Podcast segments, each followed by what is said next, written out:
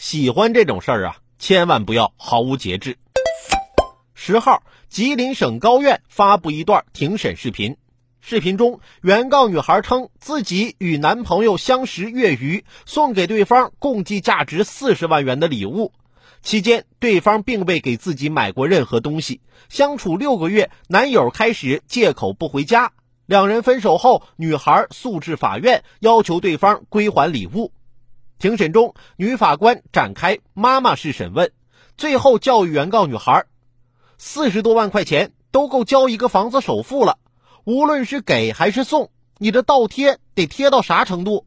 最终经法官调解，被告给付原告车辆、手表折价款二十三万元。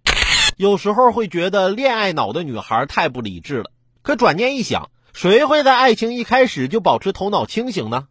爱一个人，那你就是想百般对他好吗？哪怕收获和付出不对等，都心甘情愿。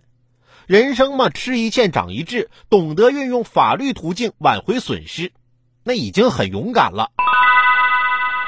该断舍离的时候啊，要果断。